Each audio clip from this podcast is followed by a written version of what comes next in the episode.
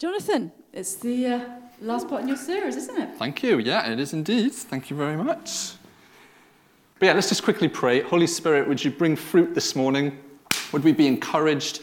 Would we be built up in the faith, in the gospel, in the word? But let it don't just be words, let it be life transforming truths that we can apply and put into practice when we leave this building, when we go to our houses and to our office desks and wherever else we do most of life.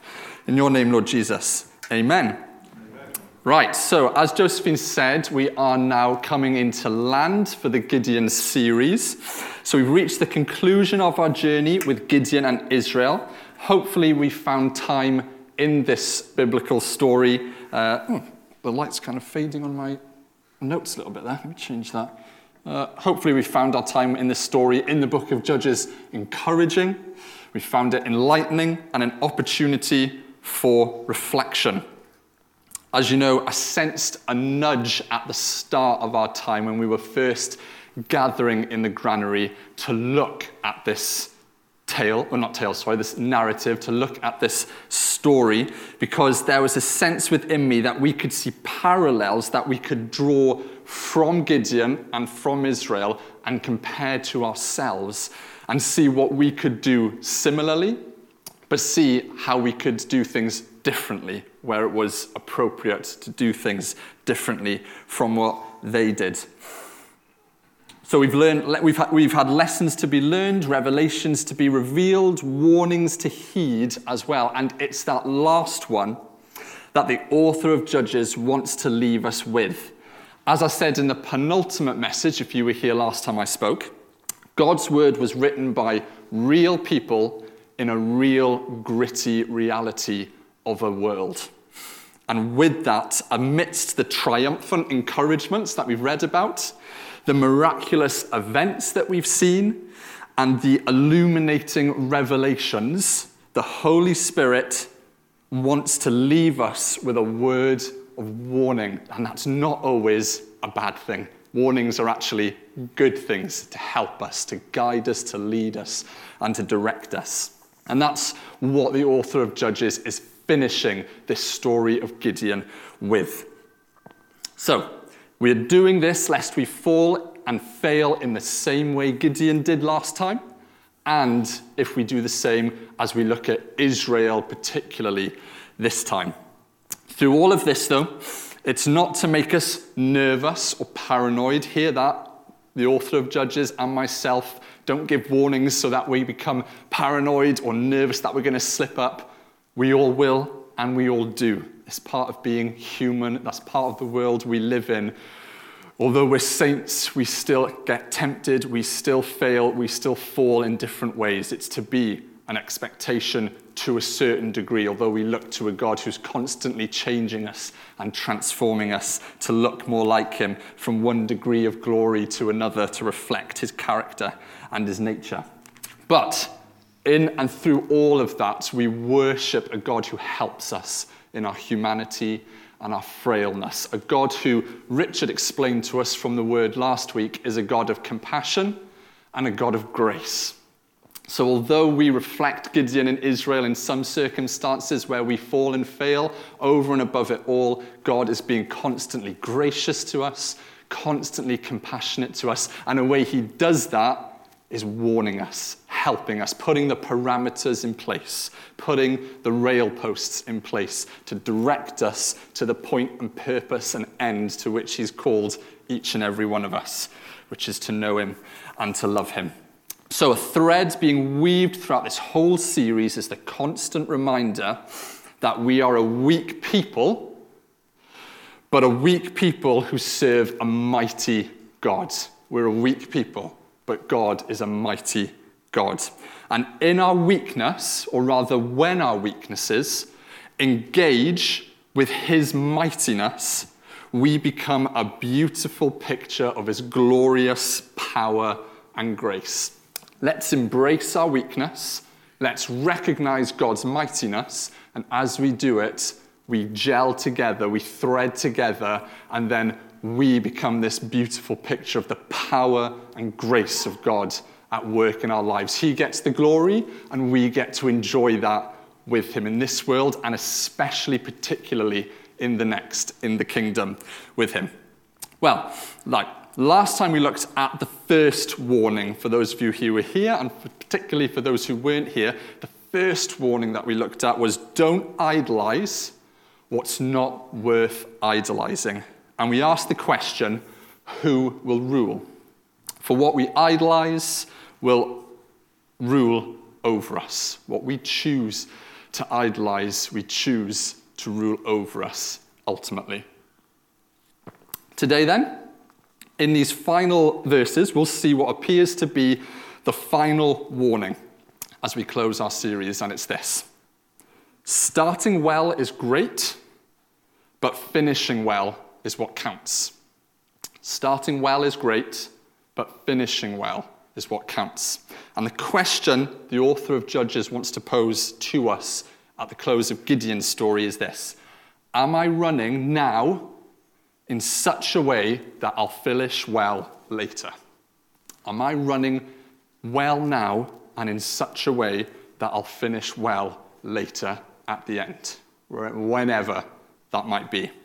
So let's jump in then, and if you've got your Bibles, feel free to follow. It won't be up on the screen, I don't believe, but it's only short, and I will read it. It's Judges chapter 8, verses 29 to 35. Judges 8, 29 to 35 for any note takers. And it says this Jerubbaal, that's Gideon, he went by two names, son of Joash, went back home to live. He had 70 sons Mm-hmm. I'm good with two. Uh, of his own, for he had many wives. His concubine, who lived in Shechem, also bore him a son whose name was Abimelech. Just side note, we're not going to go into it, but it was wrong then, it's wrong now, but God works through the wrong at different times, okay? God is not condoning concubines or lots of wives and husbands. But it was a time and a culture he worked through. Gideon, son of Joash, died a good old age and was buried in the tomb of his father Joash in Ophrah of the Abiezrites. No sooner had Gideon died than the Israelites again prostituted themselves to the Baals. They were a group of gods. They set up Baal Berith as their god. That was a specific god within that group of gods. And did not remember the Lord their God, who had rescued them from the hands of all their enemies on every side. They also failed to show any loyalty to the family of Jerubbaal, that is Gideon, in spite of all the good things he had done for them. Now, does anyone here remember school sports days? Back in the day, school sports days, epic, epicness. For some of us, a day we couldn't wait for, where we'd uh, get to enjoy what's essentially a day long PE lesson. And some of us are thinking, yes, others, the sweats are starting to kick in. Uh, we could play, we could be competitive, we could do a bit of showing off, we could impress the girls, or we could impress the boys, athletic abilities, and maybe win a prize. For others of us, it was a day we either remembered to ditch if we knew it was coming up and we could get away with it, or if it was, a, if it was coming up and we couldn't do that, we would do our very best to drag, drag ourselves to it, displaying a face and body language that showed either no interest at all and would produce the least amount of energy or enthusiasm to do uh, anything. I was the former, Kerry was the latter. Only joking, that's not true. I said that to her, and she said, Don't say that, because during primary school, she was athletic and into PE. It was then high school, she became the cliche girls in the corner, don't care, not doing anything, whatever. Um, but, but in that PE day, there was always that classic race, the relay race with the baton. Jim, yes, were you good at it, Jim? It, yeah. You were in it, were you? Okay, oh, lovely. Right. Volunteer number one, volunteer number two, volunteer number three. Here's our baton. I keep saying baton, but that's different. Here's our baton. Come up, gentlemen, then, please. This is for the benefit of everyone who can't remember. I'm, I'm sure we can all remember. Do your stretches. Stretch, stretch. Okay, then, right. Chris, you come here. Great. Nathaniel, you come here. And Chris, you can get the glory. Oh, Chris. Jim, you can get the glory.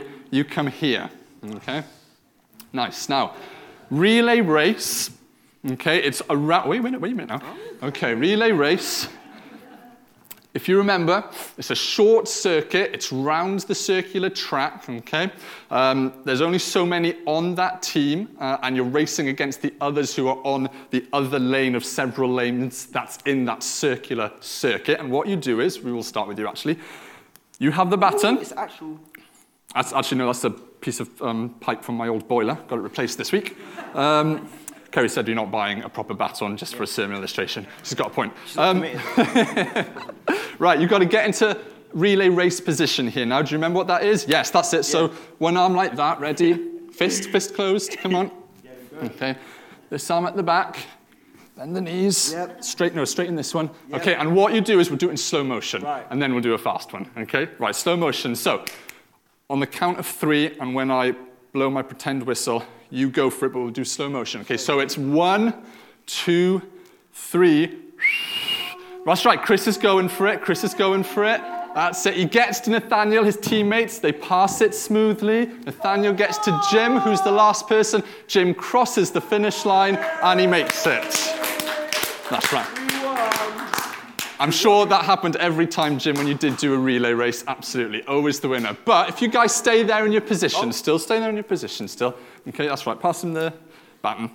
So this is the baton, okay? Mm-hmm. And the aim of the game, as we all know, is we've got to get the baton to the last person, and that last person has to cross the finish line and beat the other team that's in the other lane next to them. If they drop the baton, they've got to pick it up, and they've got to, well, not start again, but they've got to pick it up. If this person loses speed and the other person is rushing ahead of them, and they've got to either way get that baton to the next person. And it's a very skilled race, actually, because you've got to have your hand ready. Most of them don't look back because if you look back, you're just going to waste few, a lot of precious seconds. So you're straight ahead, focused on the finish line, hand is ready to feel the baton. As soon as you feel it, it's and you're going for it again and repeat, repeat, repeat, repeat until you make it to the finish line. Thank you, gentlemen. You can have a seat. Well done. Good man. Good man. Excellent. So, very quick visual reminder of what on earth a relay race was, if it's been a lot of years, or if you're one of those who were having a fag behind the garage, not interested in racing. Right, there it is, the baton. We'll get on to this and we'll keep it. Right, so the life of a disciple of Christ is a lot like a relay race. Okay, simple illustration, simple connection, but simple truths can often have deep rooted realities that we can mine up. So it's a lot like a relay race in many ways. One way of looking at it is not seeing you pass the baton of faith. And from now on, this is the baton of faith. This is your faith. You are carrying it. You've been given it as a gift of grace by Jesus Christ. It is yours, and it is your responsibility to cross it over the finish line whenever that day is decided for you in God the Father's books. But this is your baton of faith. And it's different from what I just explained. We're not passing it to another person, although that is important. So, for example, we could be passing the faith on to the next younger generation, important, and we do that. We could be passing the baton on to the next anointed leadership of our church, also equally important, and we can pass faith on to many other different people. Unbelievers, as we explain to them the good news of Jesus Christ, and they're born again by the Spirit and they become believers.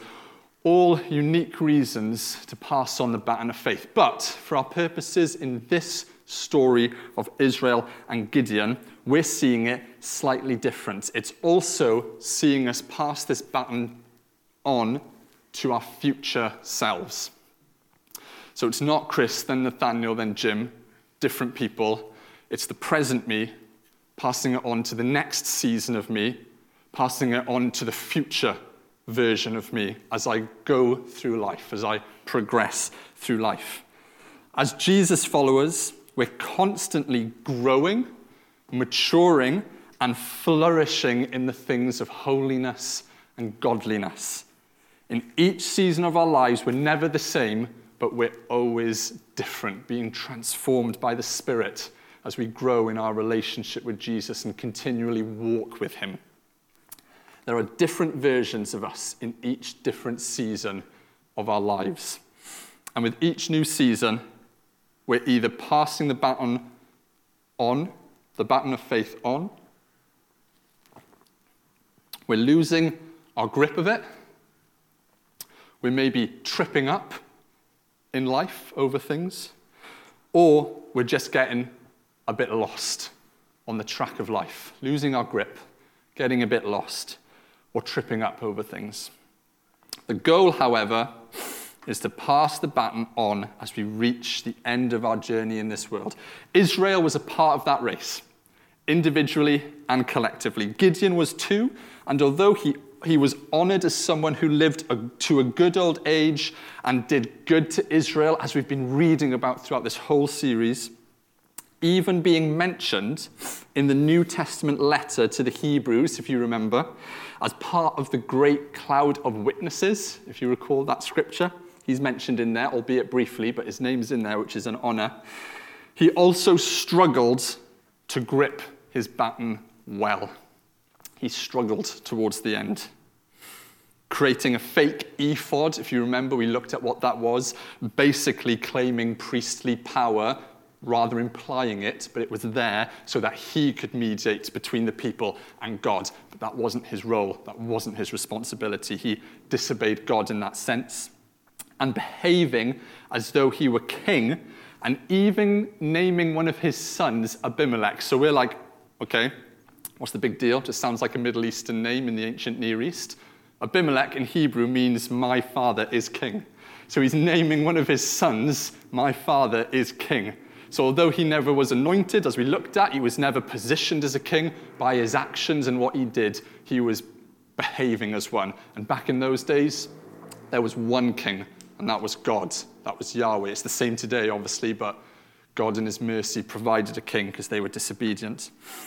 Israel was no different at this time, and they too, as we read, whored and prostituted themselves after false gods. Not my language, just, just, just different biblical translations so I can get away with it. That's what they did. They whored and prostituted themselves to fake gods, forgetting all that the Lord did and delivered them from, and in so doing, disrespected Gideon's sacrifice to them. And then sadly, individual Israelites lost their grip on their baton of faith. And so, here again is the warning the author wants us to heed. Starting well is great. I've got the baton of faith, I'm starting well. But finishing well is what counts. Is the grip still strong? Have we got lost or have we tripped up over something? And then comes the question Am I running now in such a way that I'll finish well later? So, how is our running going? How is your running going on the track of life with the baton of faith God's given you? Physically speaking, right, I'm not a runner. I think I might have the body for one, and I have tried it, but it's just not for me. Okay, that was loud. Cool. uh, but he is right, though. Can't stand it. Can't stand it. I'm not a runner. I applaud the likes, and she's not actually here, of people like Kirsty Nags and anyone else who's similar to her She's got the running app. She's measuring her distance. Rachel Lewis is another one, if you know her. She's going to all these park runs. I know Isaac's the same as well, and Joel are doing all these crazy park runs on a weekend, which is just ridiculous when you should be in bed resting. And I'm, I know, and I'm one of those people who'll have a sudden panic that I'm very unfit, which I'm feeling right now, because I hardly did any exercise for that illustration. I've been out of breath since then, trying to catch up with it. but I'll panic, think I'm very unfit, I'm eating too much junk. Had an Indian this Friday night, and it was. It's beautiful. Um, and a bit of ice cream. Uh, and so I'll get my running shoes, go out for a jog a few times over a few weeks, maybe months, maybe months.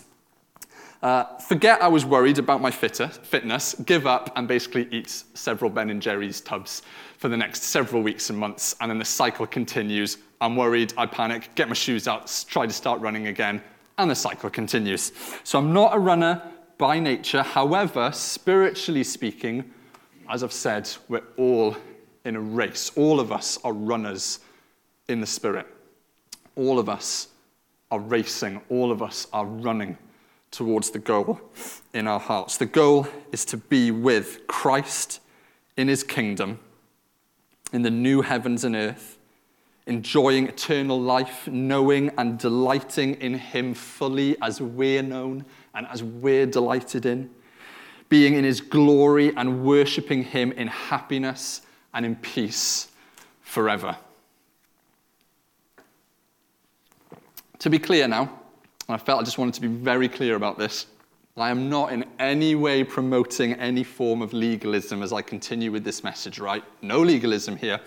So, and, and for those of you who don't know what that term is, it's just about believing that you can earn your salvation by adding something you do or have to Christ's finished work on the cross, contributing, adding something that you have or that you are to what Jesus has finally, ultimately, totally, completely done and finished for us when he died on the cross and bought our salvation.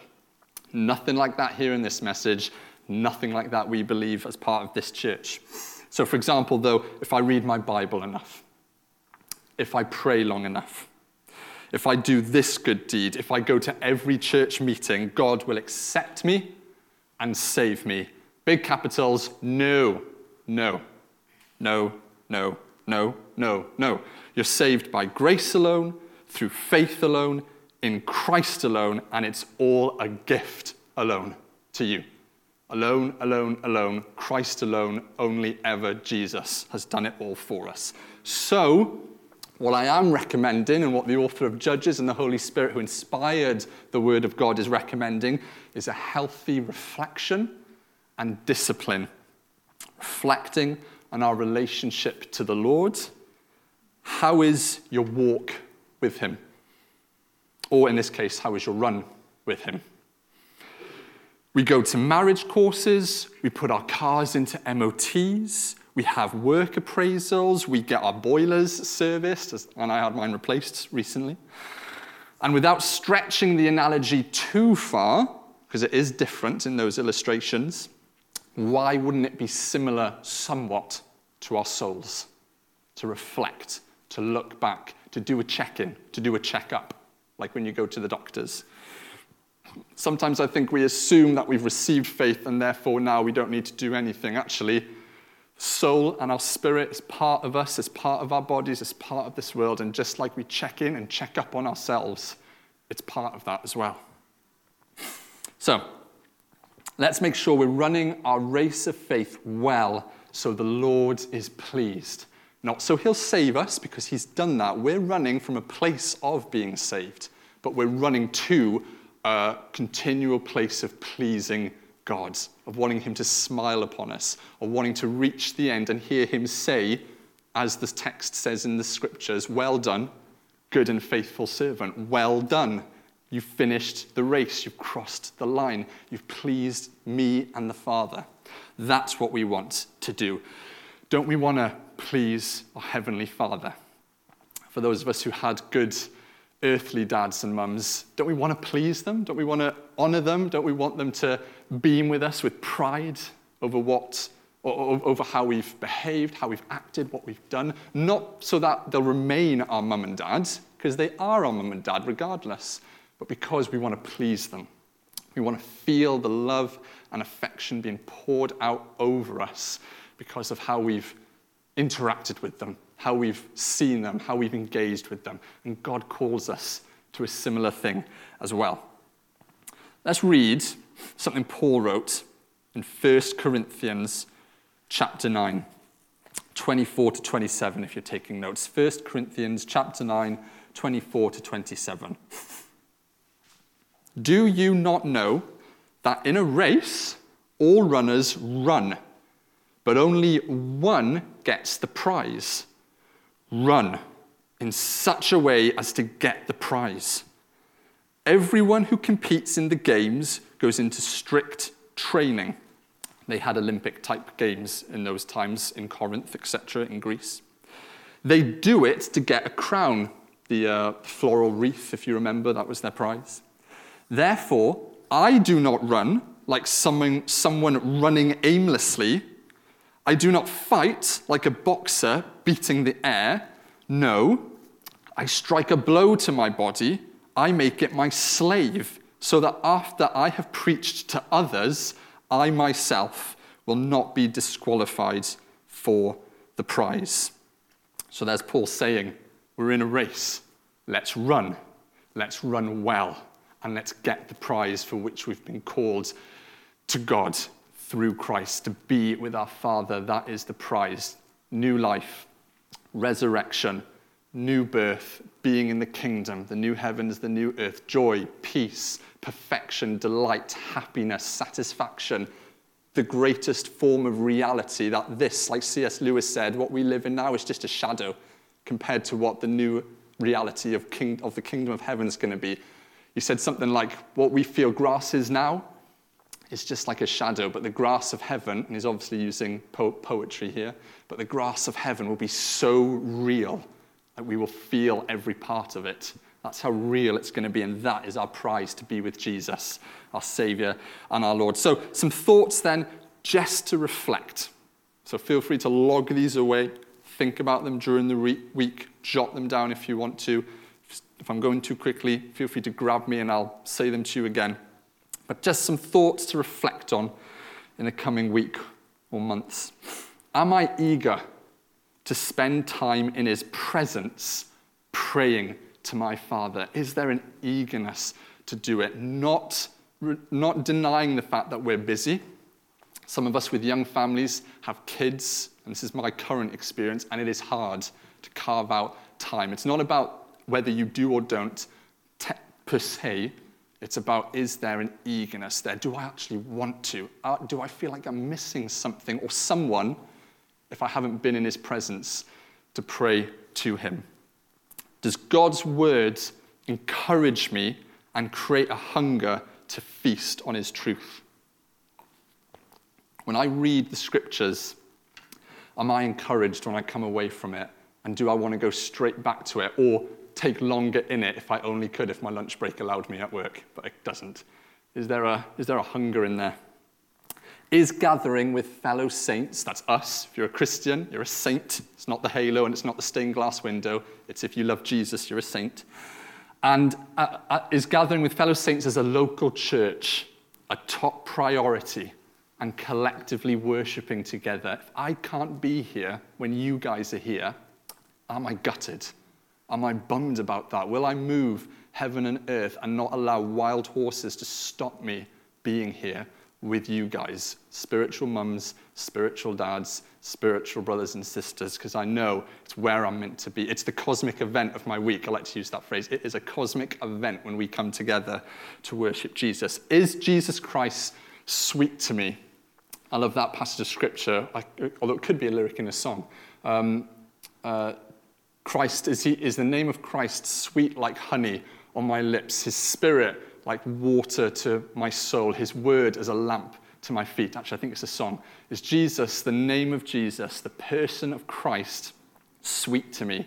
Is it, is it delicious to me? Do I, do I lick my lips when I think about Jesus because he's precious, he's a treasure, he's the source and the focus of my adoration and my enjoyment? Is he like my favorite meal when I go to him and I'm just enjoying being with him? Again, we have emotions, we have jobs that are difficult, families that are tough, societies that seem to be crumbling. Again, thinking of Ukraine, some of these people aren't maybe thinking about this at the moment, but that's part of the perseverance, that's part of the running, holding the baton as best as they can, and with the grace that the Spirit gives them.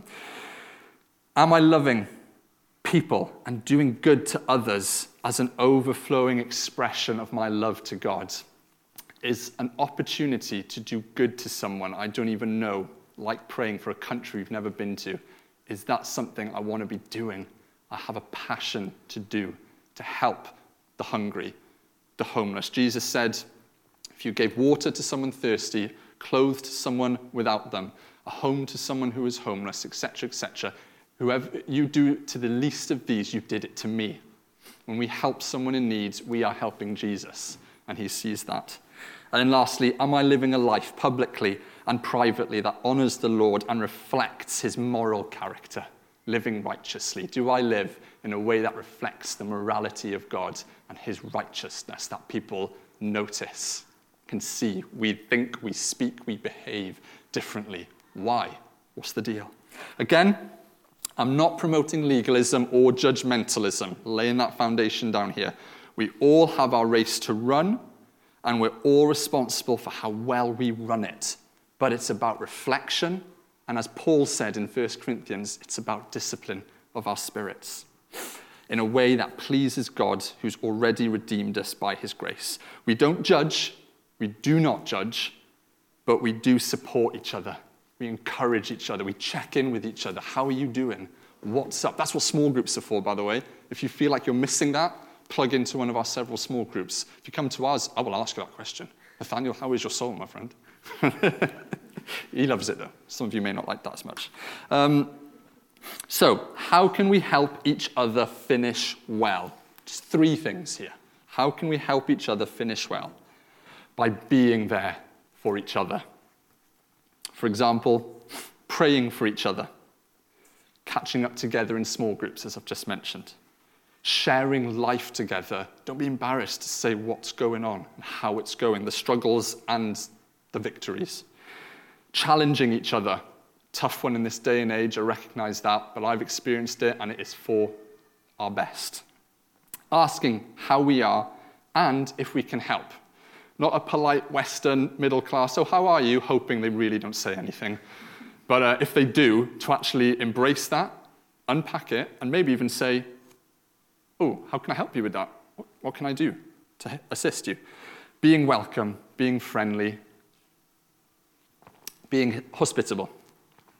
Next, by being involved with each other serving one another with our gifts and our skills, serving on different teams in the church together. If you want to serve and get involved and meet different people, but also help different people, check in on one of the several teams we do, we run, we have. Introducing ourselves to new people, I love seeing that. I love not seeing someone by themselves at the end, but being spoken to by other people.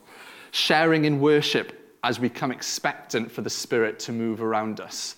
We're really against consumerism, individuality. We're for community. We're for expecting the Spirit to work miraculously and supernaturally among us, not for the pizzazz, but for the encouragement of someone else, that they're built up and that they're edified in their faith walk. That's what we're about. So having the boldness to do that from where you are, come to the front, or do it privately at the end, whatever. And then lastly, by reminding each other to keep our eyes fixed on Christ. You know, this week, a colleague of mine died. Uh, her name was Gemma. Got a phone call to say that she had unexpectedly passed away.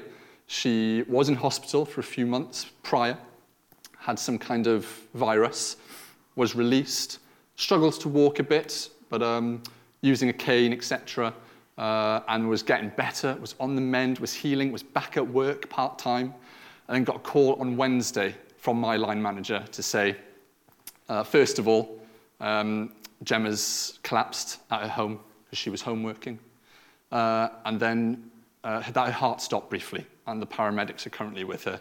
Uh, and then later that afternoon, having spoken to her the day before, uh, boss gave us a phone call and said, she's died. Uh, 39 year old, six year old boy, and a husband, and it's over, just like that.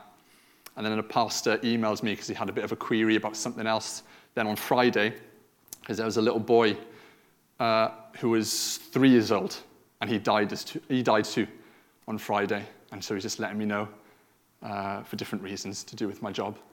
Uh, but the point of that is to say, who knows how and who knows when, That's why it's important to fix our eyes every day on Jesus. It might not always be a fixing my eyes on Jesus every day, nine till five, from when I wake up to when I go to bed, because that's not realistic. We've got jobs, we've got families, etc. But are we fixed on Jesus? Are we transfixed on him? Are we committed and dedicated to him each and every day of our lives, following him? So let's live every day fixed on Jesus. And I don't know how it gets worked out, but encouraging each other to do that. If you're that type of person, it could be a how's your, work, how's your walk with Jesus? Not everyone might be like that. But whatever the subtle way is, whatever the more obvious way is, let's encourage each other to fix our eyes on Jesus. So, lastly, then, um, our journey with Gideon, and let's bring this in for a close, comes to an end.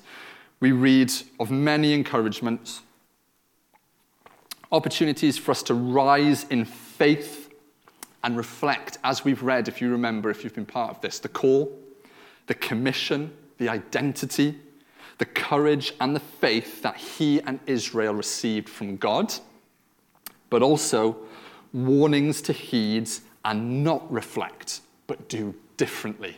All scripture was breathed out for our instruction, our edification, and so that we would do things differently where we're called to do things differently to run and finish our race of faith as Hope Church. We're going to do it individually and we're going to do it collectively as a family. And as we do that, to conclude, let's remember the one who's run ahead of us. The one our future selves will one day pass the baton onto.